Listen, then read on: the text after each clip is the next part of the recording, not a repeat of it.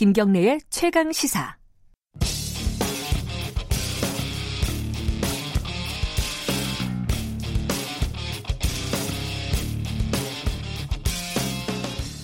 네, 오늘의 창을 통해 여러분은 역사 이야기, 역사 카페 시간입니다. 오늘은 중국 얘기를 좀 해보겠습니다. 이게 어, 청취자 여러분들도 뉴스를 보시면은 좀 뭐랄까요, 맥락을 좀 짚어야 될 상황인 것 같아요. 어, 일단은 지금 한중 관계가 굉장히 악화되어 있는 상황이지 않습니까? 이 상황에서 가수 B가 어, 중국의 행사에 초청이 됐습니다. 이게 지금 한, 한중 관계 악화된 이후에는 보기 드문 일이죠, 사실. 어, 이게 지금 어떤 거냐면 아시아 문명 대화라고 중국이 주도하는 행사에 초청이 된 건데, 지금 사실 중국은 미국하고 지금 어떤 전 세계 주도권을 놓고 패권 전쟁이라고 할까요? 패권 경쟁을 벌이고 있는 상황입니다. 이게 다 맥락이 연결되는 맥락인데, 이거를 좀 짚어보는 시간을 마련하겠습니다. 박태균 서울대 국제대학원 교수님 나와 계십니다. 안녕하세요. 네, 안녕하세요. 어... 일단 뭐 좀 쉬운 얘기부터 가죠. 네, 네. 가수 B가 어, 중국에 초청을 받아서 네. 가서 이제 공연을 했다. 네. 이게 뭐 주목할 만한 뉴스가 되는 건가요? 어, 주목할 만한 뉴스인 어떤, 것 같아요. 어떤 의미죠? 이게? 그러니까 제가 그 현장에 가서 그걸 봤거든요. 아 그래요? 네네. 중단. 아 네. 그래서 저번 주에 안 오셨구나. 네. 예. 아, 직접 보셨군요. 예, 네. 가서 현장에 가서 봤는데. 예. 그. 들어가는데 이제 중국인 학자가 저한테 그 얘기를 하더라고요. 비가 나온다. 어허.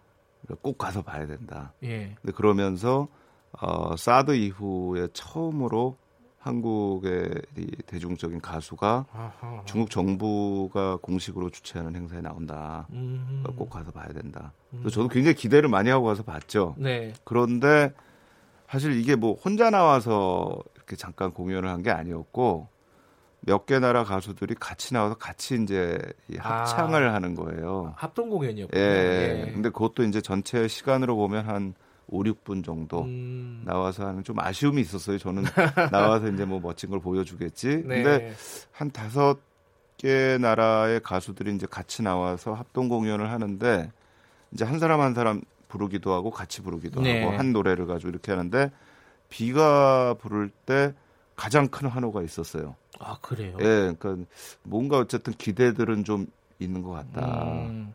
이런 생각은 좀 했습니다. 그러니까 그 행사가 사실 뭐 그 그 네. 행사만 있는 게 아니라 무슨 카니발인데요, 그죠? 아시아 문화 카, 카니발이었는데. 네, 네. 그 행사 뭐 단독으로 열린 게 아니라 그렇죠. 어, 큰 행사의 일환 아니겠습니까? 그렇죠. 이제 아시아 문명의 대화라고 하는 첫 번째 열리는 행사. 행사고요. 예, 이게 그, 무슨 예, 행사예요, 이게? 유네스코하고 같이 이제 중국 교육부, 중국 정부의 교육부가 음흠. 유네스코하고 같이 이 행사를 열었는데, 그러니까 이제 이 아시아의 다양한 문명들이 있잖아요. 네. 그런 어떤 다양한 문명들과 같이 한번 대화를 하겠다. 음. 이제 이런 의미인데, 사실 유네스코에서 미국이 탈퇴를 했거든요. 이천십칠 년에 탈퇴한 걸로 제가 기억을 하는데. 그래요? 왜, 왜 그랬어요? 유네스코가 팔레스타인을 받아주면서 아하. 이스라엘이 굉장히 강력하게 반발을 했고, 음. 그러면서 이제 이스라엘하고 미국이 유네스코에서 탈퇴를 했죠. 네. 그러니까 이제 중국의 입장에서는 이 유네스코랑 같이 이런 어떤 큰 대회를 연다는 게 굉장히 중요한 어떤 의미가 좀 있어요. 음. 아까 말씀하신 것처럼 지금 미국과 중국이 서로 무역 전쟁을 하고 있는 이런 상황에서 네. 그럼 이제 중국은 이걸 어떻게 대응을 할 것이냐라는 부분이죠. 네. 그런 부분에서 이제 중요한 의미가 있고, 특히 이제 이 공연만 있었던 게 아니고 원래 이제 메인은 여러 가지 이제 세미나, 워크숍, 학술 대회가 뭐, 또 같이 예, 있었군요. 같이 있었는데 예. 개막식에 시진핑 주석이 연설을 했어요, 직접. 아하, 예. 나와가지고 예. 뭐 연설을 하는데, 이제 그 연설에서 그런 얘기를 하는 겁니다. 이 작은 문명도 중요하다. 음흠. 우리 모든 문명을 존중해야 된다. 음흠. 라고 하면서 이제 어떤 나라들은 네. 강한 나라들이 작은 문명을 무시하고 자기 문명을 거기다가 억지로 심으려고 한다. 그래서는 안 되고 우리는 모든 문명을 존중해야 된다. 이 얘기를 하는 거예요. 약간 뭐 누구를 겨냥한 느낌도 그렇죠. 있네요. 정확하게 예? 이제 예. 의미가 그렇게 오는 거죠. 그리고 음. 나서 제가 상당히 좀 흥미롭게 봤던 게, 각국 정상들이 또 초청이 됐는데 네. 아시아가 아닌 지역에서 온 분이 있어요. 그게 그리스 대통령입니다. 아, 그리스요? 예, 그리스 오. 대통령이 와가지고 연설을 하는데 네. 그리스 대통령은 또 굉장히 흥미로운 얘기를 했어요. 이 문명의 충돌이라는 얘기가 있는데 네. 충돌하는 문명은 진정한 문명이 아니다. 음흠. 이런 얘기를 하시더라고요. 그러니까 이게 문명이라는 것은 서로가 굉장히 존중하는 것이 이제 문명이다 네. 이렇게 얘기를 하신 건데 이게 몇 가지 저는 의미가 있는 게 하나는 그리스는 유럽에서 제일 오래된 문명입니다. 그렇죠. 그리고 중국은 아시아에서 인도와 같이 가장 오래된 문명이고요. 네. 이게 그리스가 오므로 인해서 세계의 양대 문명이 한 자리에서 만났다라는 음. 의미를 보여주려고 하는 부분이 하나 있다라는 네. 생각을 했고요. 예. 또 하나는 이제 최근에 이유 쪽에서 이태리가 이탈리아가 그 일대일로 쪽에 이제 손짓을 했거든요. 아, 중국의 일대일로 정책이에요. 예, 예, 예, 예. 이탈리아가 워낙 지금 경제가 안 좋은 음. 상황인데, 근데 거기에 이제 그리스도 지금 경제 굉장히 안 좋아요. 근데 그리스가 왔다라는 것도 뭐 또 좀 다른 의미가 분명히 존재하고 있는 게 아닌가. 예. 그러니까 이게 어, 말씀을 들어보니까 이제. 저희들이 사실은 매일매일 뉴스를 주로 다루지 않습니까? 네. 근데 이 얘기는 좀 그림이 큰 것 같아요. 어, 굉장히 큰 그림입니다. 예, 조금 어, 유심히 좀 들어야지 어, 이해가 될 것 같은데 일단은 그런 생각이 들어요. 이 뉴스에 우리 뉴스에서 보면은 시진핑이 어, 사 년을 준비한 행사다. 네. 굉장히 공을 들인 행사다라는 의미겠죠. 네. 근데 이게 제목이 아시아 문명 대화입니다. 네. 그 사실은 그런 느낌이 있어요. 사실 중국이 아시아 문명에 사실상 뭐 뭐랄까 패권을 쥐고 있는 나라였지 않습니까? 이제 네, 역사적으로 네. 보면 그런 것들 좀 과시하는 네. 그런 행사가 아닐까라는 느낌인데 이건 어떤, 맞는 건가요? 그러니까 저는 이제 한 두 가지 정도 생각을 해봤습니다. 네. 하나는 이제 이천팔 년, 이천구 년, 네. 이천팔 년, 구 년이 중국에서 공산주의 혁명한 지 육십 년대라는 해입니다. 네. 근데 그때 이제 이천팔 년 베이징 올림픽을 하면서 중국은 전 세계에다가 우리가 이만큼 발전했다라는 음흠. 걸 한번 보여주고 싶었던 것 같아요. 네. 그러니까 이천팔 년 올림픽 때 그 개막식 행사가 굉장히 많은 좀 얘기들이 있었어요. 네. 이게 뭐 굉장히 좋았다 아니면은 좀 조잡했다 이런 얘기들이 있었는데 어쨌든 중국으로서는 천구백사십구 년에 혁명을 할 때 많은 나라들이 공산주의 해선도는 잘 되나 보자라고 네. 했는데 우리가 육십 년이 지나서 이만큼 성장했다라는 걸 한번 보여주고 싶었다라고 한다면 이천십구 년이 올해가 이제 칠십 주년입니다. 중국 혁명에. 네. 이제 중국 사람들은 이걸 해방이라고 하는데 이 칠십 주년에는 중국이 아시아 전체에 우리는 이제 최고 맹주다. 네. 또 우리는 아시아랑 같이 간다라고 하는 거를 보여주고 싶었던 것이 아닌가 음흠, 음흠. 이런 생각이 네. 하나 들었고요. 또 하나는 저는 사실 이 행사를 쭉 보면서 저한테 처음 떠올랐던 거는 대동아 공영권이었어요. 아, 그거는 우리 뭐 국민들 입장에서 보면 굉장히 민감한 얘기지 않습니까? 그렇죠. 예. 사실 중국 사람들도 아주 민감한 얘기고요. 그런데 예.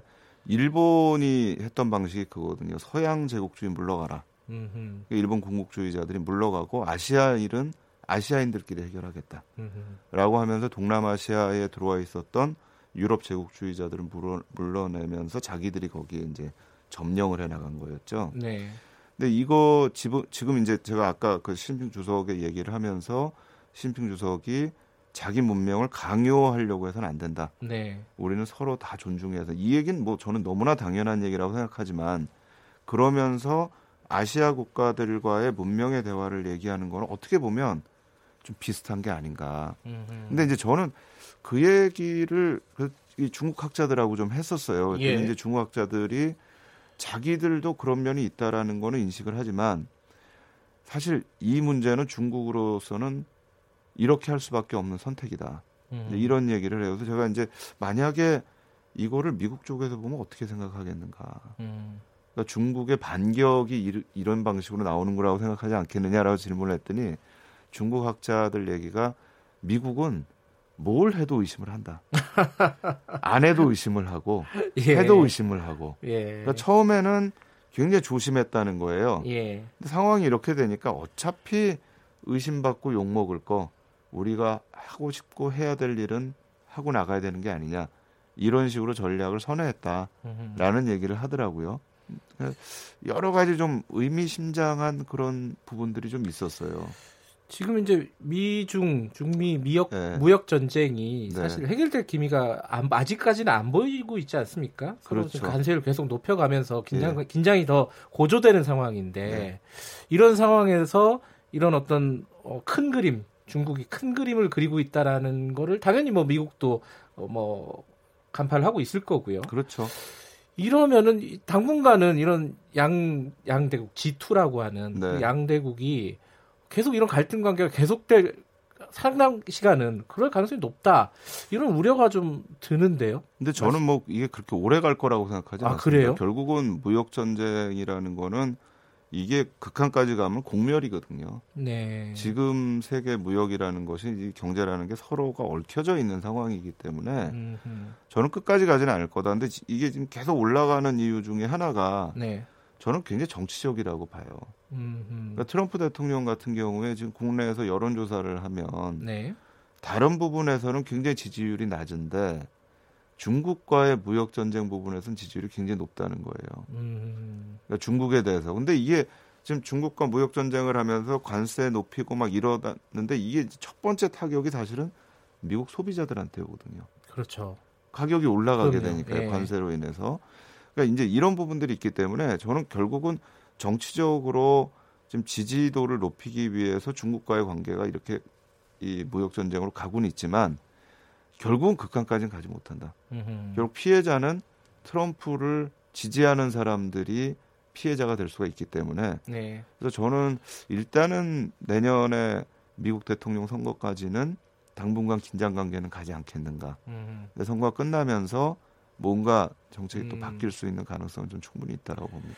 근데 사실은 피부에 와닿는 얘기는 네. 미중 관계보다 그 사이에 있는 이제 북중 관계 네. 그리고 한중 관계 그렇죠. 이것들이 어떤 식으로 펼쳐질지 네. 이 부분이 이제 사실 굉장히 궁금한 부분이지 않습니까?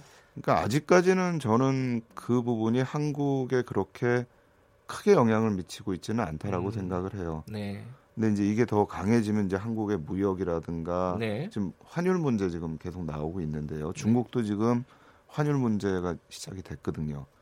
그러니까 이제 이런 부분들에서는 문제가 이제 바로 올 수는 있지만 한국 경제가 그럼 바로 큰 타격을 보느냐라는 부분들은 조금 더 저희가 시, 좀 지켜봐야 되고 네. 대응도 필요하고. 근데 문제는 북중 관계는 있습니다, 분명히. 예.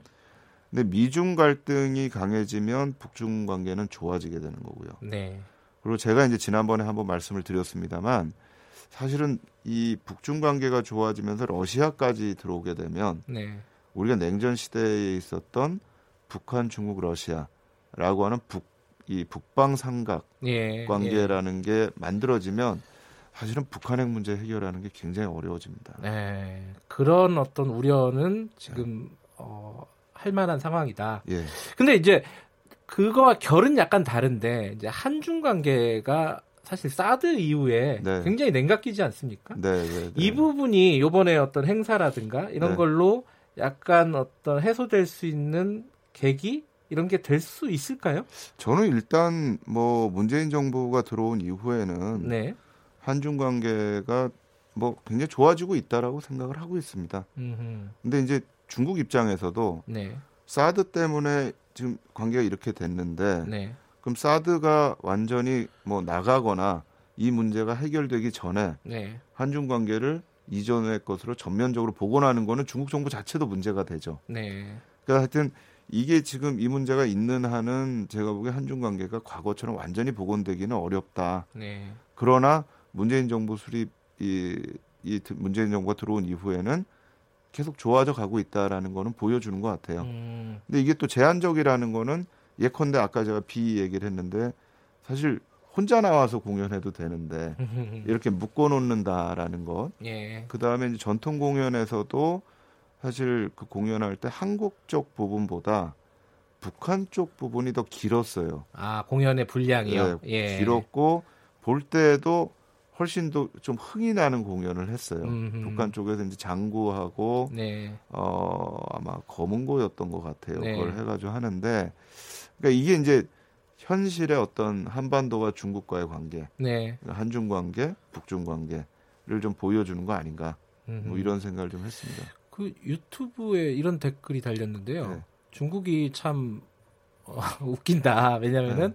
자국에 독립하려는 지방도 많고 소수민족도 있고 그렇죠. 그런데 그건 억압하면서 네. 문명을 다 존중해야 된다 얘기하는 게 좀 뭐 표리부동 아닌가라는 그런 의견도 있, 있네요. 제가 그 다른 역사학자들하고 네. 이제 얘기를 해보면 네. 사실은 이제 중국 이 문명이라는 게 역사적으로 보면 다른 문명을 다 흡수하면서 네. 컸거든요. 아니면 흡수하거나 죽거나 이랬는데 사실 이제 굉장히 다른 얘기를 했다라고 네. 하는데 근데 저는 사실은 중국이 공산화되고 나서는 이전보다는 그래도 음흠. 그런 어떤 다양성을 인정하기 위한 여러 가지 노력이 있었다. 특히 이제 소수민족 정책 같은 경우에는 네.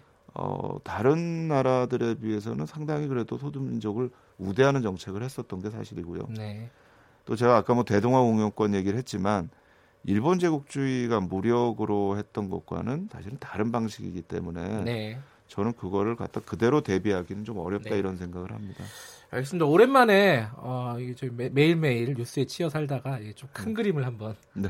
그려보는 시간이었던 것 같습니다. 고맙습니다. 예, 감사합니다. 서울대학교 국제대학원 박태균 교수님이었습니다.